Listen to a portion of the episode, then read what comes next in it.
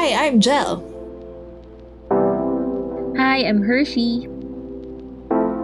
And I'm Poch. And we're barely 30? Ano nga yung post mo the other night? Yung, ano ba yun? Your access to me is denied. Anong kwento dun? Di ba may ganong, may ganong series of posts? Parang your access to me is denied because blank. Kasi feeling ko, maraming, lalo ngayong pandemic, dumami yung, guguluhin ka outside work hours. Gets. Ang disclaimer ko lang, nag-a-apply siya sa 9 to 5 jobs. Yeah. Iba kasi, kunyari, yung line of work ng production, ng advertising, Of course, you have to meet the deadline of the client. Yeah. So, kung ang deadline ng client ay Friday, kahit madaling araw ng Thursday, guguluhin kita. Yes. Okay lang yun. And it's okay. Pero yung stuff that can wait until the morning, basta may naisip lang na random, parang, oh, this can work. You don't message people at 11 p.m. Yeah. Or even 2 a.m. Okay. Unless super urgent, ha? Oo. Unless kunyari talagang you fucked up something, gano'n. Kunyari na-publish na or umere. Tapos, yung kailangan mong isalvage yung whatever. Mm-hmm. Ayun, parang understandable. Pero kung kunyari, yun nga, it can wait till the morning or the Monday after the weekend, ganun, parang pati save mo, i-notes mo na lang, may notes na Correct. Alam mo yun, naman yung cellphone mo. Kasi parang, ewan ko, simula nung mag-work from home, napansin ko nga, parang nag-iba yung behavior nung mga 9 to 5 employees, na parang, porket, hindi ko alam mo dahil ba hindi tayo nakikita. Tapos parang feeling mo, parang, uy, kailangan ko na ito makausap, ngayon na. Nawala yung boundaries. Correct. Blurred. Oo, na-blur yung, yung line. Mm-mm, correct. Kasi lahat tayo, most of us ngayon, work from home. So, yung sense of comfort natin parang sa bahay, ganyan. Mm-mm. Parang nawala. Mm-mm, correct. So, yun, iba. Pati yung concept ng break, nawala. Yun pa, oo. Mm-mm. Dahil ba, ano ba to? Dahil ba ang way of thinking, ang naging default way of thinking ng tao is, nasa bahay lang naman yun eh. Ganun ba yun? Ewan ko kasi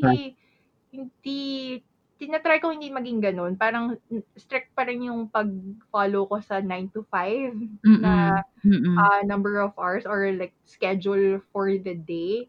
Tas good talagang, for you, ate girl. Oh, tas talagang pag talagang kunyari, Honda ako eh. Pag kunyari 6 p.m. na, bye, shutdown. Ganun. Ganun talaga dapat eh. Mm-mm. How I wish, ganun din kami. Tsaka kasi it's naniniwala ako, tinuro sa akin to like 4 or 5 years ago. It's never about working hard. Mm. It's about working smart. Mm. Yung hard worker kasi siya eh. As in trabaho. Mm. Pero for me, mas okay yung smart worker kasi madiskarte siya. Correct. And still get the job done. Unless, yeah, pero may caveat ako dyan. Kasi sometimes, parang, kunyari, super heavy talaga yung workload. Tapos, ang dami mo pang meetings. Tapos, deadline mo na kinabukasan. So, may mga ganong cases na no choice ka but to work beyond your working hours. Yeah. Pero parang, hindi naman lagi, di ba? Oo, hindi naman lagi. Tsaka, hindi naman yung mandadamay ka ng ibang tao. Correct. Okay. Yun yung point. Yun kasi yun eh. Oo, yung hindi ka madadamay ng ibang tao. Oo. Kasi parang, bakit kailangan mong idamay yung buong team or something? Para sa ganun. Kaya nakakamiss nga tuloy nung pre-corona. Dati parang, pag pumapasok ka sa office, nag-wish ka na, sana work from home na lang, ganyan. Pero nung binigay sa'yo yung work from home setup, biglang, nakikita mo pala yung mga negative. May maraming negative in a sense na kasi, kunyari, if management can't see what you're doing, they won't understand. Mm. Yeah. Kasi, di ba, sa office kasi, the managers can go around and understand how difficult the job is. Yes. Yeah. Pero from work from home, happen in theory. Mm. Pero aren't you sensitive enough to, na ma-feel mo yung mga ganong bagay? Baka it all boils down to trust sa staff Unless the supervisor is a micromanager to be it, hindi mo natin alam. Shocker! Talaga, ang kanyang values. Totoo. So, alam namang intindihin mo siya lagi, di ba? Parang hindi naman tama rin yun. I think it's a manager attitude eh. Feeling ko, depende sa ugali ng tao. Yung pagiging micromanager. Yeah. Kasi kunwari, tayo naman, we've handled teams of our own. Yeah. In one form or another. Na parang, kasi ako, ang personal thinking ko sa ganyan. Kunyari, context, I usually lead the team of creative people. So, editors, graphic artists. Ang akin kasi, I understand everything they're going through kasi I've been there. Yeah. So, I do my best.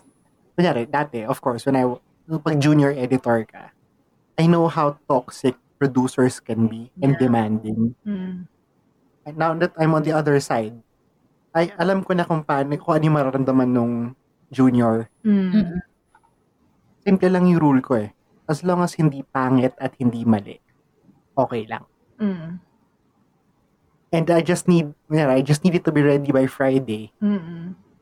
I don't care if you do it on Thursday night. Mas output-based ka. Oo. Basta nag-deliver. Yeah, same. True. Ako din. Parang ganyan din ako yung binanong. Diba? Kasi ikaw ba gusto mo bang per step may nakatingin sa'yo? Diba ayaw mo rin? So, correct. Gawin sa ibang tao yun. Tsaka ang hirap gumawa. Parang, yun din yung nagmamatter for me. Parang, basta alam ko lang yung, syempre, writing side ako, diba? So, basta alam mo lang yung, we follow the brief, ma-meet lang natin yung objectives nun, tapos, parang, i-clear mo lang yung angle or whatever sa akin and sa head editor, or yung ganun, and yung deadline, ma-meet mo lang yung deadline. Pag di mo ma-meet yung deadline, let me know, parang, pwede naman i-manage. Yung ganun, pero parang yung the whole shebang, the whole process, kaya na natin yung teammate mo, diba? Or yung kung sino man yung gumagawa. True. Diba? Parang wag nang yung kada oras eh. Tapos na ba? Yung ganon. Perspective ko yun eh. Totoo. Like ako din, like nakapag-work na rin ako with, yun nga, yung mga creative people, pati writers din naman. So, alam ko rin yung both sides. Ganyan. Ang importante lang sa akin ngayon, kunwari, kung may sinabi yung client na, okay, deadline ng ganito, meet lang natin yung deadline. Kung anong gawin mo in between, okay lang, basta ma-meet natin yung deadline. Wala na akong pake. Kasi may mga mood yan eh. Alam mo yun, hindi mo naman mapipilit yung creative juice mo na, okay, gawin mo to sa oras na to. Ganyan. Hindi naman siya ganun nagwo-work. Lalo sa industry natin. Correct. Pero depende. Kasi kunyari, the industry where we came from, it needs to be time-bound. Yeah, I agree din naman na ganun. Pero I mean, yung diskarte nung tao. Yun nga. For her, parang siya nang bahala dun. Basta maibigay mo ng yung tama nga at maayos by correct. Deadline. Yep. Agree. Ano may gusto ko sa generation natin? Kasi, not gonna lie, syempre, ganito, mag-rant ka about work sometimes, di ba, sa friends mo. Magkulat ka, parang, anat ka na, parang para sa pinagdadaanan na, yung boss, ganyan. Tapos, parang, ang laging takeaway is, pag ako naging boss, hindi ko gawin yan. Kasi alam ko, bakit ko pahirapan, di ba? Correct. Hindi ko alam kung if it's a generational thing, hindi ko alam. Pero napansin ko lang na medyo ganun yung trend pag nakikipag-usap ako sa different sets of peers ko, na parang, yung ganun, yung parang, pag ako, kunyari, umabot ako sa manager level, parang hindi ko yan gagawin kasi nakakainis. Alam mo yun? Yung ganun. So, parang I think we understand.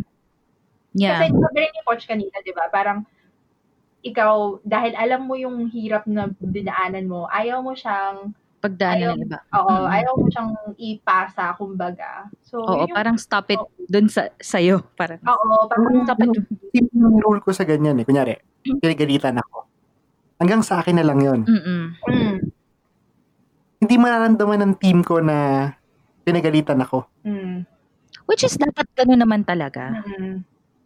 Diba? If you're a good manager. Mm-hmm. Or if you're just a good employee, general.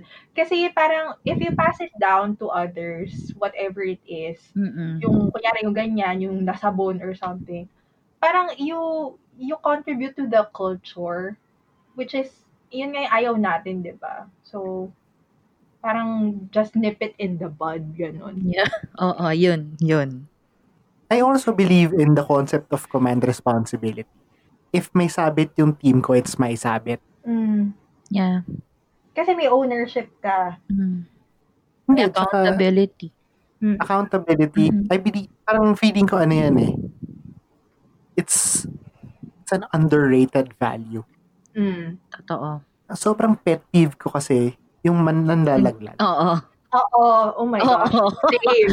I remember so many people. Same. Ayoko rin yung nanlalaglag. But why can I do that? Why? Correct. Ako, bago ako ilaglag, uunahan ko na. Akin yan. Kasi, okay siya for me to take responsibility. Parang as a person, mas maganda yung balik sa akin ng universe kapag pag meron akong command responsibility then nang lalaglag ako. Kasi nga may ownership ka nga. Alam mo ka kasi yung value nung work mo. Hindi ko rin gets yung bakit may ganun tao, yung mga nanlalaglag. Ewan ko, hindi ko alam ba't may ganun. Pero hindi ko rin gusto yung ganung work. Hindi siya ethic eh. So I cannot call it work ethic. Hindi ko rin gusto. Wait. How do you define work-life balance? Okay. Work-life balance. Alam mo, hindi ko yan alam nung nanupa tayo sa company kung saan tayo nagkita-kita. Kasi, ibang animal yun eh. Yung work tayo doon. Kailangan connected ka like all the time. Parang physically and spiritually dapat ganon. Dapat present, always present. So, na-realize ko lang yung importance ng work-life balance when I left that environment. Doon ko lang na-realize. So, meaning, nung umalis ako, syempre, dahil hindi naman tayo, wala akong business ganyan, napunta ako sa 9-to-5 job. So, yun, doon ko na-realize na parang, okay, pwede naman palang magpahinga. Yung ganon. Pwede naman palang pagka-out ka na talaga. Although, I just have to say then, may mga days na hindi ko rin siya nagagawa. Kasi, parang like I've mentioned kanina, kunyari, sa workday mo, marami kang meetings. So, alam mo, lahat ng pag-manage mo sa iba-ibang projects, gagawin mo siya syempre dun sa working hours. Kasi nandun lahat ng kausap mo. Gising sila lahat nun. Lahat kayo nasa office. Kung kunyari may kailangan kang isulat, saan mo siya i-fit? Kung parang every other hour, meron kang kailangan sagutin na email, meron kang kailangan sagutin na call, ganun. So, yung, at least for me, ito yung parang yung work, yung work situation. So, saan mo gagawin yung writing stuff mo? Ang nangyari sa akin minsan, like, after working hours na, kasi wala nang sustorbo sa akin, or maaga ako gigising. Ganon. Ganon ko siya ginagawa. So, ina-adjust mo? Oo, ina-adjust ko na lang yung time. So, basta ang akin, basta ma-deliver ko lang lahat, okay na. Tapos na. Patay ng laptop. Magbabasa na ako. Bye. Makakain na ako. Ganon. Bye. Okay lang yung, yung working at your own pace at your own time as long as you deliver. Mm-hmm. Pero ayoko nga yung non-urgent stuff talaga. Yung pet peeve mo yun. Wag mo kong kausapin after working hours. Yeah. Yeah. Correct. Kasi chances are, yung isa-send mo, alam ko na. Correct. At hindi lang ako nagsalita. Kasi nga, beyond working hours na. At sasabihin at gagawin ko yun bukas. Correct. Mm. Pero alam ko na yung gagawin ko. Bago mo pa maisip, nagawa ko na. Wait, so do you not respond to emails beyond working hours? I don't. Kasi it's like inviting them, no? Na parang, ay, okay lang. Sige, okay lang. Sorry. Correct. Or, kasi may timestamp eh. So, makikita nila. Diba? Feeling ko bad. Ano ko yun? Bad. Ugali ko yung... So, hindi ko napipigilan yung sarili ko to answer. Mm. Kailangan ko siyang i-correct. Kasi, minsan, nagrarant na lang ako na, okay, sige, para matapos na, sagutin ko na, para hindi na ako istorbohin. Pero yun nga, kapag ginagawa mo siya constantly, namimihasa. Mm. So, habang, pag ganun, ano ba tawag doon? Para naabuso ka na.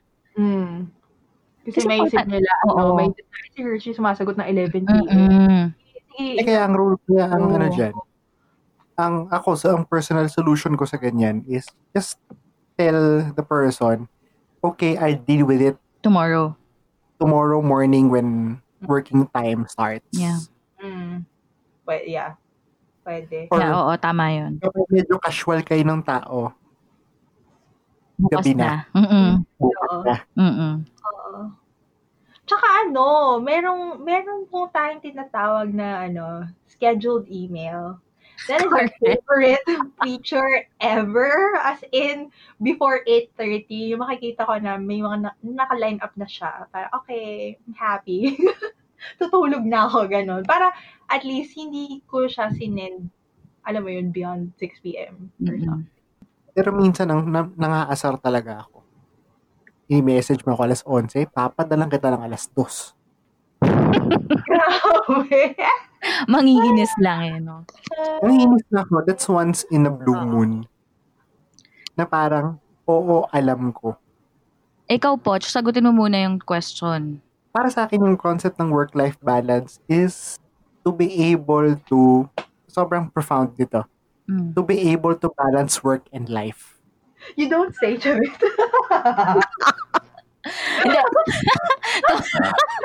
Ay, gusto na naman. Oo nga, no? Not saying. Para bago ko ma-define na work-life balance is, one, I get enough sleep. Whenever I get enough sleep at night, 8 to 9 hours, it means balance yung buhay ko. Kasi I make it a point na kahit anong daming ginagawa ko, ang mindset ko lagi is, I need to be able to sleep 9 hours. I need to be able to work for 10. Max 12. Pag 13th hour na siya, it has to be a very good reason why. I need to be earning 6 digits to do a 13th hour. Basta within 12 hours, 10 to 12 hours in a day, I do everything, kahit ilan yung projects na gagawin ko, kahit 3-4, in one day. Ngayari, 4 na side project. Basta pag-i-fit ko lang siya within the 12-hour window, and then as much as possible, walang weekend. So, if I am able to achieve that, it means I have achieved my personal work-life meaning of work-life balance. Okay. So, ako na ba? Oo. Sige. Ako naman, work-life balance for me, as long as I have time for my family, to play with my dog, to speak to my husband, to my sisters, ganyan, friends. May oras ako to watch. And kung anong gagawin ko, mga passion projects and other things na gusto kong gawin outside work. Yun lang. Time. Importante talaga sa akin yung time. Yun yung pinaka-importante sa akin. Sa lahat ng bagay sa mundo. Kaya sobrang naiinis ako pag hindi nire-respeto yung oras ko ng ibang tao. Like, yun talaga yung pet peeve ko. Pinaka-ayoko yun. Kasi yun na yung time mo na dedicated to other things eh. Bakit aagaw ka pa? E dinedicate ko na nga sa'yo yung 10 hours of my life. Picture of my day. Oo, of my day. Kaya minsan ang hugot ko talaga. Lagi ko nga kachat yan si Poch eh. Lagi ako sa kanya nagrarant ng mga bagay-bagay. Kaya kilala na niya ako. Hindi kasi ano yan eh. For me if you are not able to perform your duties within the working hours, within the 10-hour time period, it means you're not efficient. Yeah. That's true. 100%. Pero may ano yan na, may, ano ba? Tawag dito? Exceptions, I think. May special cases. Oo, may special cases. Ano yung minsan kasi talagang you're so enough. Down, with your tasks. Tapos, yun. So, may mga ganong cases. That doesn't mean you're inefficient. That just means overloaded na yung ano mo. Yung trabaho mo. Correct. Kaya ako, non-believer ako ng ano eh. Constant time. Yung constant schedule. Yung time-bound na trabaho. Parang ganon. Mas, kung ako lang ang masusunod, mas gusto ko sana flexible hours. Correct. Yun ang natutunan ko sa 8 years kong pagtatrabaho. Ako rin. Especially with my type of work na yung, alam mo yun, yung magsusulat ka and then you have to talk to people. So parang, lalo na yung writing part. Kasi hindi ka naman like all the time nasa mood magsulat eh. Alam mo yun? Minsan talaga nakaharap ka lang sa black paper talaga. Ano to? Traditional. hindi ko pa sinusulat manually. Black document sa laptop. So, parang, for me, parang in an ideal working world, flexible yung hours ko. Ganon. Ganon sana. Pero, yun nga, again, it would depend on where you are. Pero, yun nga, at the perfect world, I agree. Flexi. Pero not all people have that privilege, di ba? Oo eh. Pero ang tanong ko, kanina yung problem? Nasaan? Sa sistema. Sa sistema, correct. Pero alam mo yun, acceptance talaga. Yung sa nature of job mo. Kunwari, like tayo before, yung sa media industry. Pinasok mo yung media, so dapat tanggap mo yung mga bagay na masasakripisyo mo sa mga panahong yun. Kapag pinasok mo naman yung kapag corporate job, okay, so may mga seasons nga na yun, high, nagpipeak, parang high. Ano man tawag sa ganun, Gel? Yung maraming load. Traffic, mga ganun. Oo. So yun, palang feeling ko acceptance. Pero ang nakakainis lang kasi, kunwari, tanggap mo naman yung nature ng job, pero kapag overboard talaga, yun lang talaga yung medyo aangal ka na. Pero kasi, if you think about it, at least in some industries, demands can go from crazy from normal to extremely crazy. And we know crazy demands when we see one. Yeah. Dati, dun sa job natin pre-corona, paano nyo siya mako-compare sa kung paano yung job natin ngayon na most of the time we're work from home, ganyan? For one, wala na ako iba nakikita. Kundi bahay lang, ganon. Medyo nakakaano pagka cooped up ka. Alam natin yung lahat. Simula nung start ang work from home. Yun ang nami-miss ko. Yun yung na-realize ko. Like, no matter how introverted I am, na-miss ko yung human interaction every day. Alam mo yun, yung nalabas ka, kukumute ka, ganyan. Gusto ko na mag-back to work physically.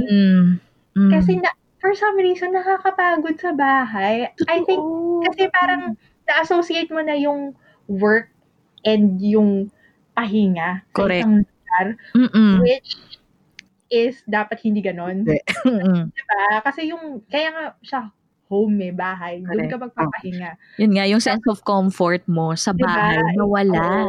Nawala kasi na-stress ka na rin doon. So parang kahit saan ka pumunta sa sulok ng bahay mo, stress ka pa rin. Kasi naiisip mo yung work mo, yung ganun.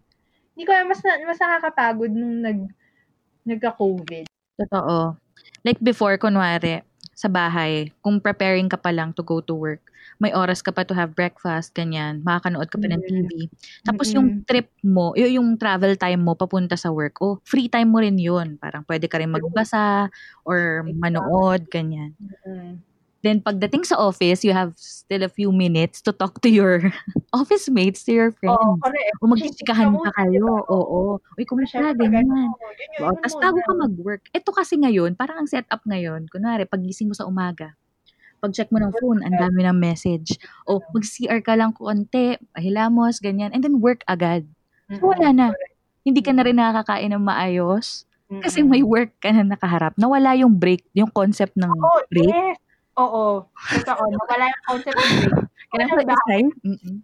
Hindi ko alam bakit, pero nawala siya bigla. Parang, uy, ano na pala? 12 na pala. Doon pala nag-lunch na ako. Tapos doon ko na-appreciate yung mga time na CR break natin or yung bibili ka ng merienda. Since nasa bahay ka, a lot of people assume that you're free all the time. Yeah. Kasi nga nasa isip nila, parang sa bahay lang naman tayo lahat. Yun nga, parang ganun yung mindset nila, which shouldn't be the case. Parang namang, ano ba, wala ba kaming pamilya? Wala ba kaming ibang ginagawa? Yung sad part dito, nung first few months na ganun, na naramdaman to sa bahay, yung stress ko sa work, nauwi mo. Nararamdaman sa, kasi bumibigat yung bahay. Correct. Exactly. Yung kwarto mo na dating pahingaan mo lang. Nawala na.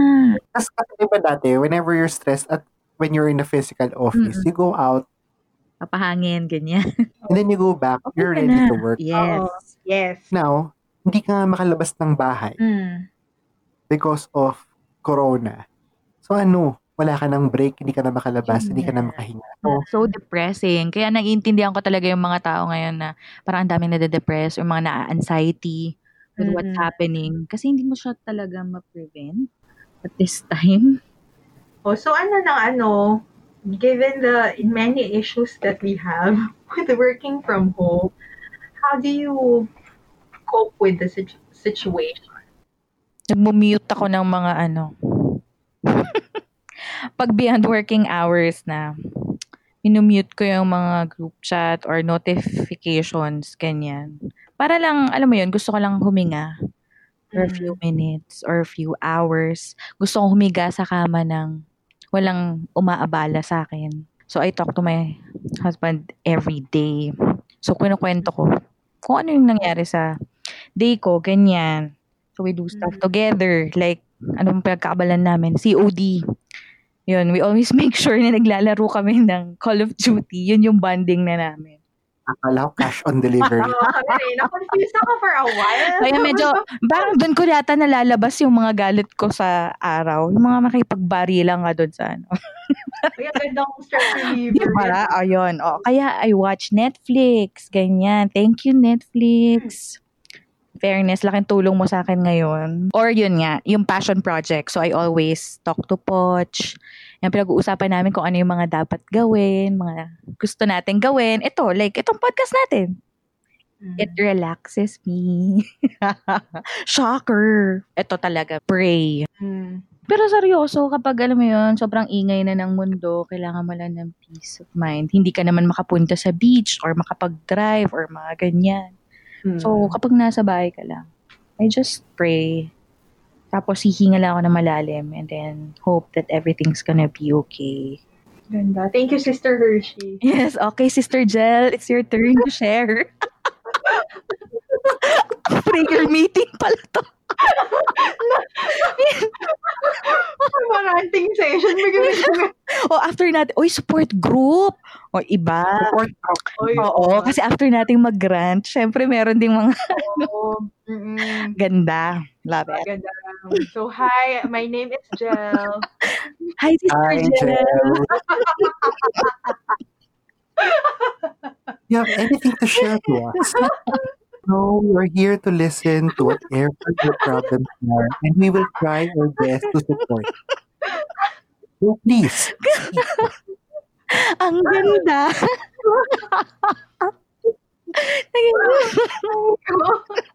Pero for me to cope with yun nga, yung ganung work from home situation, parang mas naging aware ako sa time. Unlike before, kasi nasa office ako. nagulat na lang ako. Parang gutom na ako. Tapos yung pala, ano na, lunch na, ganun. Or beyond lunch na. Or bigla na lang bilalapit na, ano, office space. Uy, kain na tayo kasi ganitong oras na. Tapos parang, hindi ako aware na, alam mo yun, kasi ang daming ginagawa.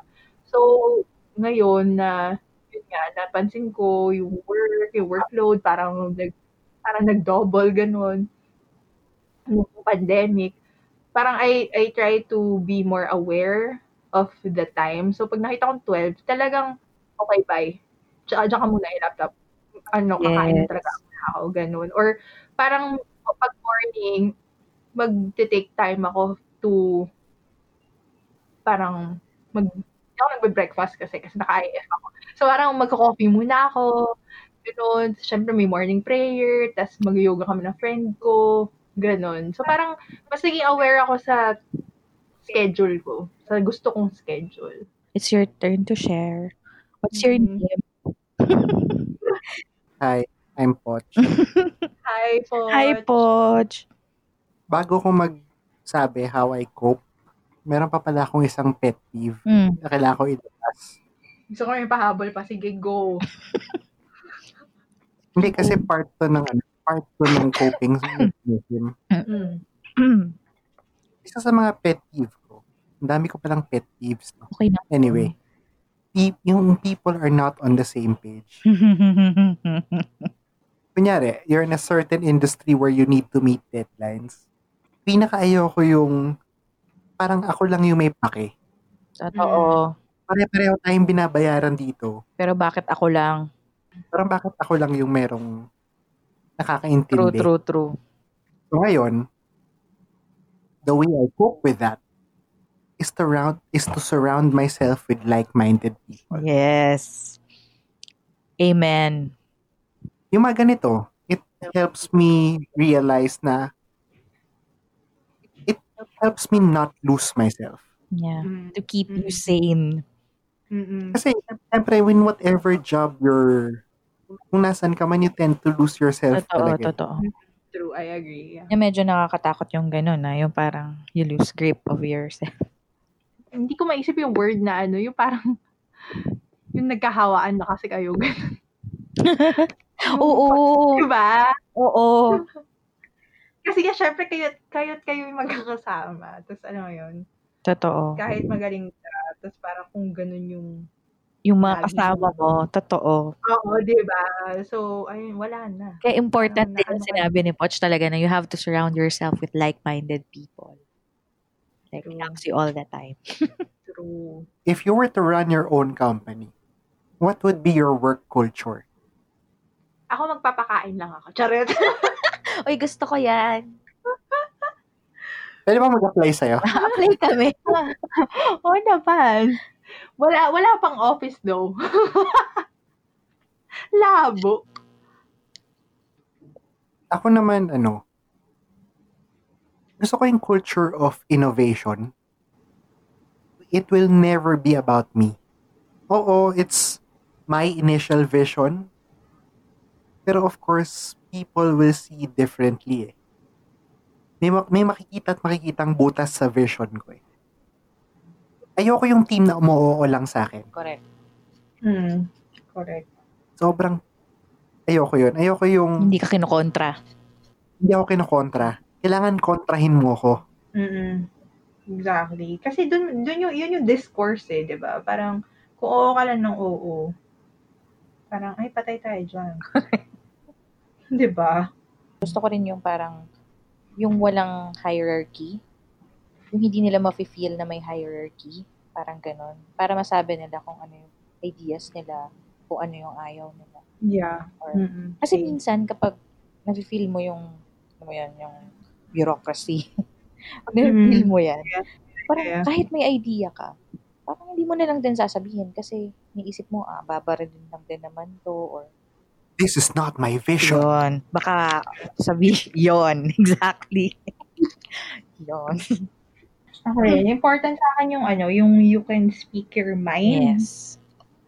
Comfortably, yung ganun. Pero gets ko rin naman, gusto ko rin yung may discourse, syempre. Yung, alam mo yun, pero hindi yung tipong para i-drag ka or anything as a healthy discussion. Right. Ganun. Gusto ko yung ganun, yung hindi ka matatakot. Kasi in some traditional companies, I guess, alam mo yun, yung parang yun nga, yung hierarchy na parang, ano, wag na, mananahimik na lang ako kasi baka ko ano pa sabihin. Tsaka yung so, pakiramdam sa'yo na wala kang alam. Mas magaling. Oo, true, oo.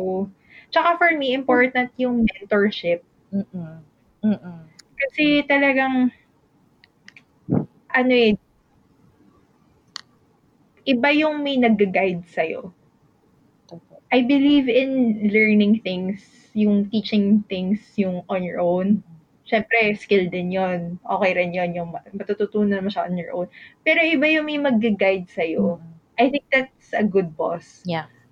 Na pag natawag mo siya as a mentor. I'm grateful na yung first job ko, hindi ko alam kung yun yung first job nyo, pero yun.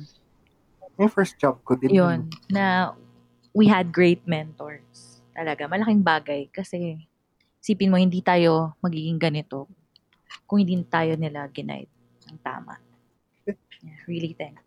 Pero yung kunyari, yung chances are, oo, sigurado ako na yung mentor mo at yung mentor ko pareho. Ay, isa.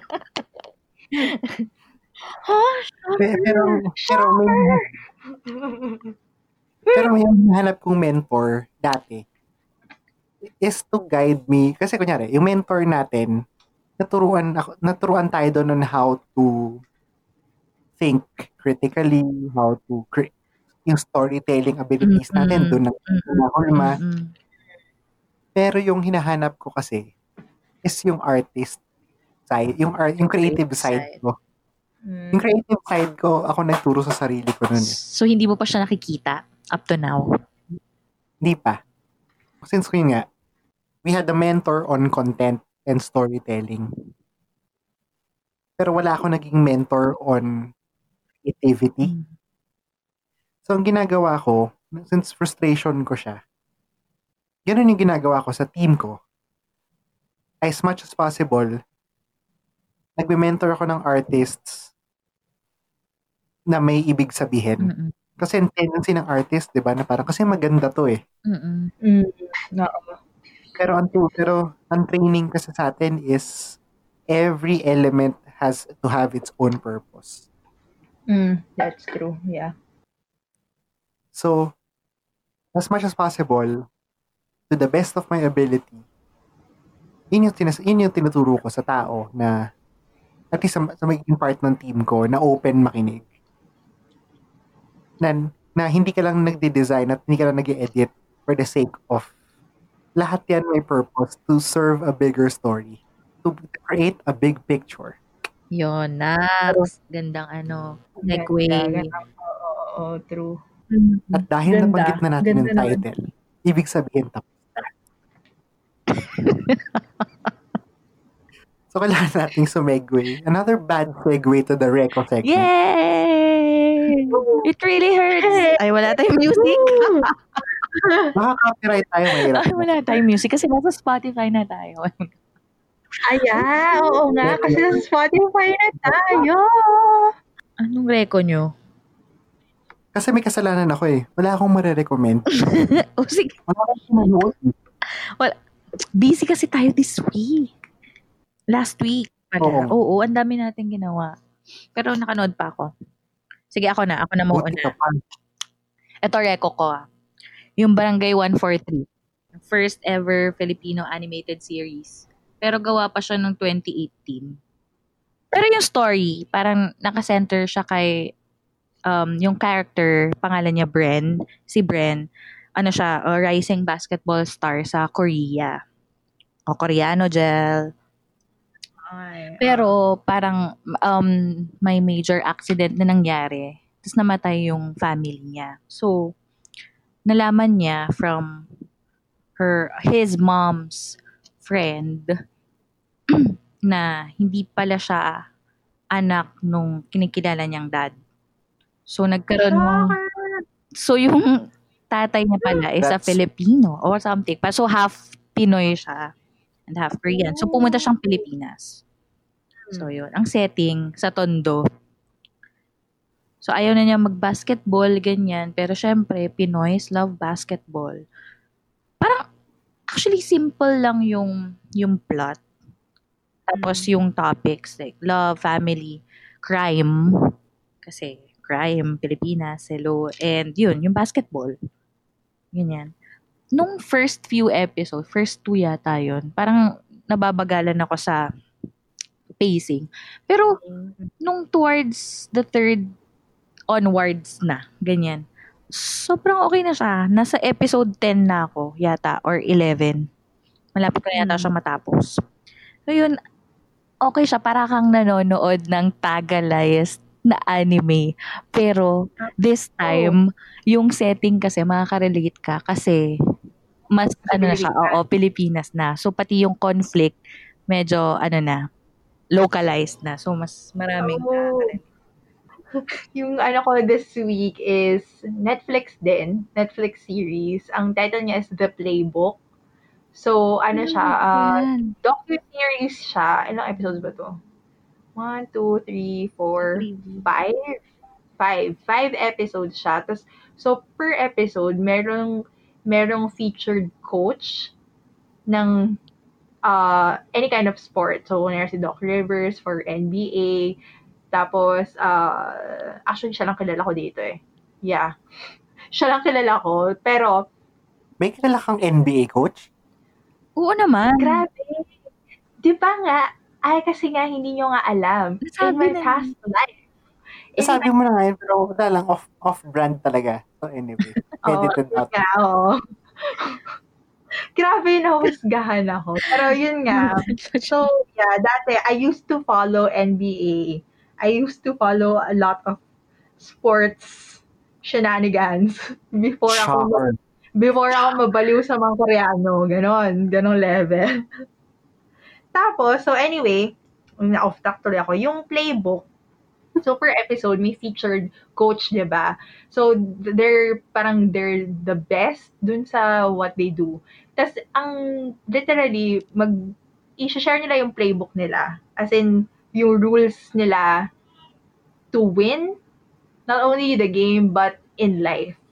So, even if you're not a sports enthusiast or whatever, nakaka-relate ka dito kasi literal na may list nga, rule number 1, ganito.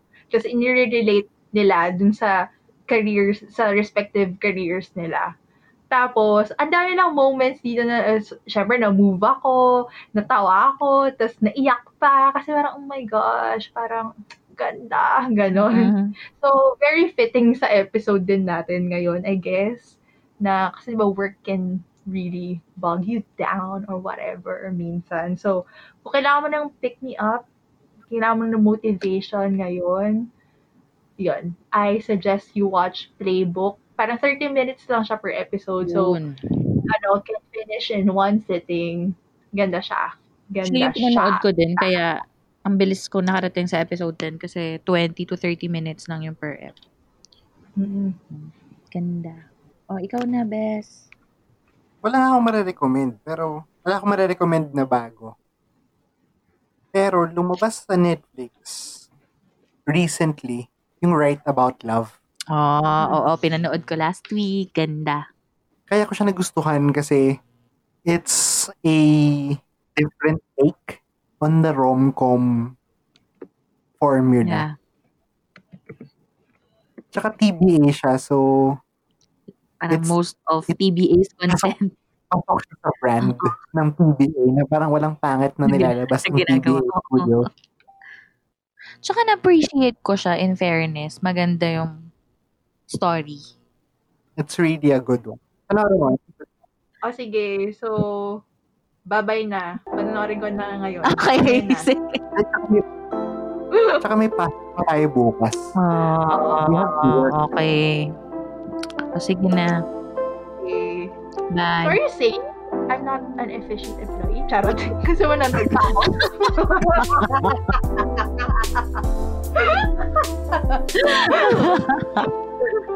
This is how I cope, ha?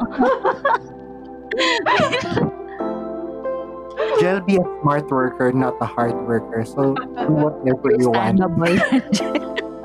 Kasi kahit din naman ako manonood. Okay, sige. Okay, bye. Good night. Bye. Good night. Bye. Next week again.